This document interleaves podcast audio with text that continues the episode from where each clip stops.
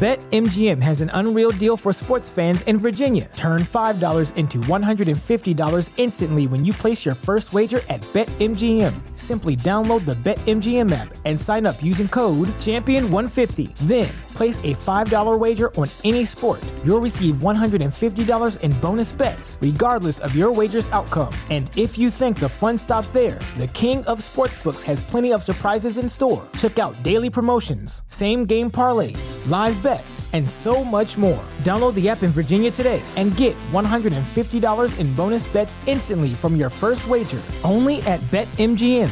BetMGM and GameSense remind you to play responsibly. See bet M G M dot com for terms. twenty-one plus only. Virginia only. New customer offer. Subject to eligibility requirements. Rewards are non-withdrawable bonus bets that expire in seven days. Please gamble responsibly. Gambling problem? Call one eight hundred gambler. Promotional offer not available in Washington, D C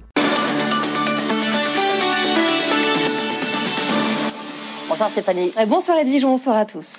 Il est dix-huit heures à la une, c'est l'Europe qui coupe les ponts avec le Royaume-Uni et le moins qu'on puisse dire, c'est que ça plombe les marchés. Oui, le pays est confronté à une nouvelle variante du virus qui serait plus contagieuse, ce qui fait dire au gouvernement britannique que la situation sanitaire est de nouveau hors de contrôle.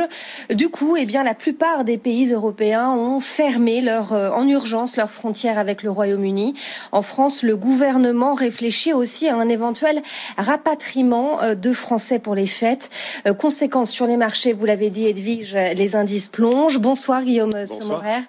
Vous avez suivi la séance et la chute est, est sévère hein, pour les marchés européens. Oui, c'est pas un cadeau. Hein. Ce début de semaine de Noël, le C A C quarante, les marchés européens reculent de plus de deux pour cent. On a même reculé à un moment de trois virgule cinq pour cent et finalement en clôture moins deux virgule quatre pour cent. Donc cette mutation du virus qui inquiète, elle est cher payée hein, sur les marchés. cinq mille trois cent quatre-vingt-treize points en clôture sur l'indice C A C quarante. Alors, ce que nous expliquent les experts, c'est que bien sûr, il y a une inquiétude sanitaire supplémentaire qui pourrait entraîner des restrictions sanitaires supplémentaires en Europe, pourquoi pas aussi aux États-Unis, et donc un report du rattrapage économique espéré grâce au, grâce au vaccin. En tous les cas, beaucoup nous disent aussi que cette baisse du jour, ce sont surtout des prises de bénéfices, hein, un prétexte peut-être, hein, ce, cette variante du virus pour des prises de bénéfices, parce qu'on le rappelle, les performances des dernières semaines quand même sur les marchés étaient extraordinaires. On a gagné vingt-deux à vingt-trois pour cent en à peine quatre à cinq semaines. On n'avait jamais respirer. Et là, aujourd'hui, on a une première respiration avec cette clôture du C A C, par exemple, à moins deux virgule quatre pour cent. Alors, les secteurs qui en ont le plus souffert, ce sont les secteurs les plus directement, bien sûr, impactés par d'éventuelles restrictions sanitaires supplémentaires, d'éventuels reconfinements qui pourraient peut-être, éventuellement, se multiplier, sait-on jamais. Le secteur, par exemple, des centres commerciaux, Unibail-Rodamco termine cette séance à moins quatre virgule sept pour cent. On pense à l'aérien aussi, avec les frontières qui referment, avec le Royaume-Uni, en tout cas, et donc un titre comme Air France-K L M qui recule à nouveau aujourd'hui après avoir bien rebondi depuis quelques semaines, moins quatre pour cent en clôture. Aéroport de Paris recule plus gentiment, moins un virgule huit pour cent. On a également le secteur bancaire qui recule assez nettement. Société Générale et Lanterne Rouge ce soir, moins cinq pour cent Stéphanie. Et pourtant, Guillaume, il y avait l'accord hein, sur le plan de relance américain et ça, ça devait regonfler les marchés. Ben, ça aurait pu les regonfler en effet parce qu'il était attendu cet accord sur le plan de relance depuis des semaines et des semaines. On craignait un montant euh, d'environ sept cents milliards de dollars éventuellement et finalement, on a cet accord. Première bonne nouvelle et en plus, il est un peu supérieur au montant plus faible dont on entendait parler cette, ces dernières semaines. On, on a un accord à neuf cents milliards. On aurait pu espérer que les marchés achètent cette nouvelle, mais ils l'avaient peut-être acheté aussi avant et ils vendent aujourd'hui la nouvelle. En tout cas, là, voilà, vous savez, c'est l'adage sur les marchés, on achète la rumeur, on vend la nouvelle. C'est peut-être ce qui se passe aujourd'hui. Puis il y a des doutes hein, sur le profil de ce plan de relance américain qui ressemble plutôt à un plan d'urgence, un mmh. plan de soutien toujours pour traverser la crise, plus qu'à un plan de relance pour bâtir l'économie de demain aux États-Unis. Merci beaucoup Guillaume Semoraire et on retrouvera Sabrina Cagliotti à la fin du journal pour faire un point sur les marchés américains qui évoluent eux aussi dans le rouge. Après les États-Unis justement et le Royaume-Uni, l'Agence européenne des médicaments autorise le vaccin Pfizer-BioNTech, ce qui ouvre la voie à un début de, des vaccinations dès dimanche dans l'Union européenne. Et pour l'instant, il n'y a aucune preuve que ce vaccin de Pfizer ne soit pas efficace contre la nouvelle variante du, du virus. C'est ce que nous dit le régulateur européen des médicaments. Et malgré ce virus mutant, le Le Royaume-Uni exclut une prolongation de la période de transition.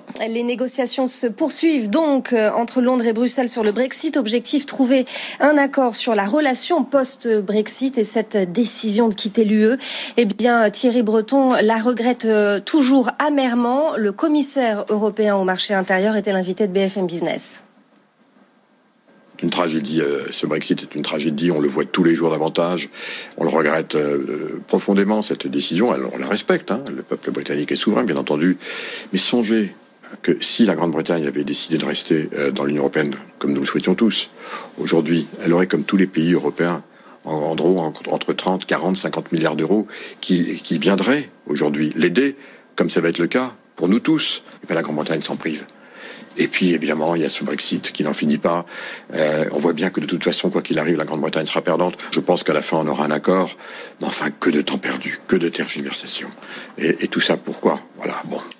Thierry Breton, commissaire européen au marché intérieur. Le Brexit et la mutation du covid dix-neuf, autant d'événements qui paralysent le Royaume-Uni et ses partenaires. La frontière avec la France va rester fermée jusqu'à demain soir au moins, pour les personnes comme pour les marchandises. Un nouveau coup dur pour le fret, déjà sous pression à l'approche du Brexit. Raphaël Coudert.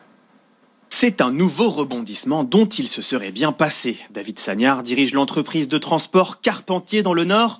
Et pour éviter que ces camions ne restent bloqués côté anglais, le chef d'entreprise a préféré les laisser à l'arrêt aujourd'hui. Un nouveau coup de massue. Aujourd'hui, on est sur de la perte sèche, euh, avec des conducteurs qui n'auront pas forcément de, de revenus, puisqu'on leur a demandé de rester chez eux et de se mettre, euh, de se mettre en repos. Conséquence immédiate, douze véhicules immobilisés, soit au moins dix mille euros de perte de chiffre d'affaires. Un cas loin d'être isolé. Environ dix mille camions transitent chaque jour par la Manche pendant la période des fêtes. Or, que ce soit sous terre ou sur la mer, toutes les liaisons de marchandises sont suspendues en attendant que l'Union européenne ne décide d'une position commune. Un blocage qui survient quelques jours à peine avant la fin de la période de transition du Brexit, prévue le trente et un décembre. Dès le premier janvier, beaucoup craignent qu'un no deal n'entraîne des embouteillages monstres et des retards de livraison. L'inquiétude monte, on va vers une catastrophe, s'alarme la Fédération nationale des transports routiers.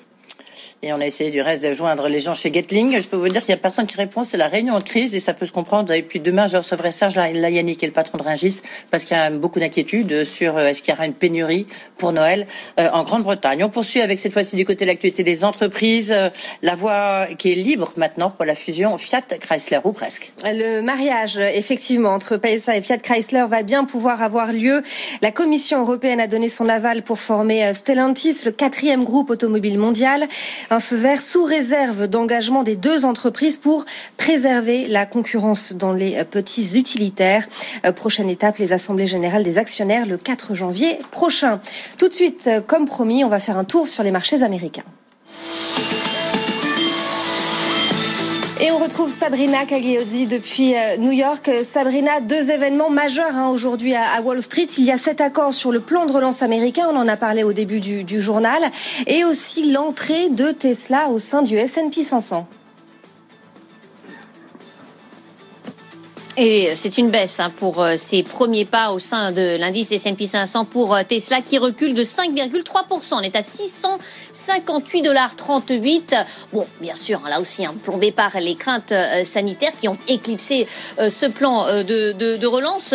Tesla, qui avait quand même, rappelons-le aussi, touché un record vendredi dernier à six cent quatre-vingt-quinze dollars, un titre qui a pris plus de soixante-dix pour cent depuis l'annonce de son arrivée sur le S and P cinq cents le mois dernier, et plus de sept cents pour cent depuis le début de l'année. Tesla qui représente aujourd'hui environ un virgule sept pour cent de la capitalisation totale du S and P cinq cents. C'est la sixième plus grosse société, et Tesla qui pèse donc un petit peu plus de six cent vingt-quatre milliards de dollars en bourse. Donc premier pas en repli dans une tendance qui est négative. Le Dow Jones recule de zéro virgule quatre pour cent. Le Nasdaq perd zéro virgule neuf pour cent. Quant au S and P cinq cents, c'est un repli d'un petit peu plus de un pour cent. Et merci Sabrina, on vous retrouve à vingt heures, à dix-neuf heures, à dix-neuf heures bien sûr, il y a vingt heures ensuite. Merci Stéphanie, pour une fois un petit peu décevant hein, quand même du côté de Wall Street. À la mi-journée, faites le point sur l'actu du jour sur B F M Business. Guillaume Paul convie spécialistes de la rédaction et experts des différents secteurs pour décrypter toute l'info éco et business.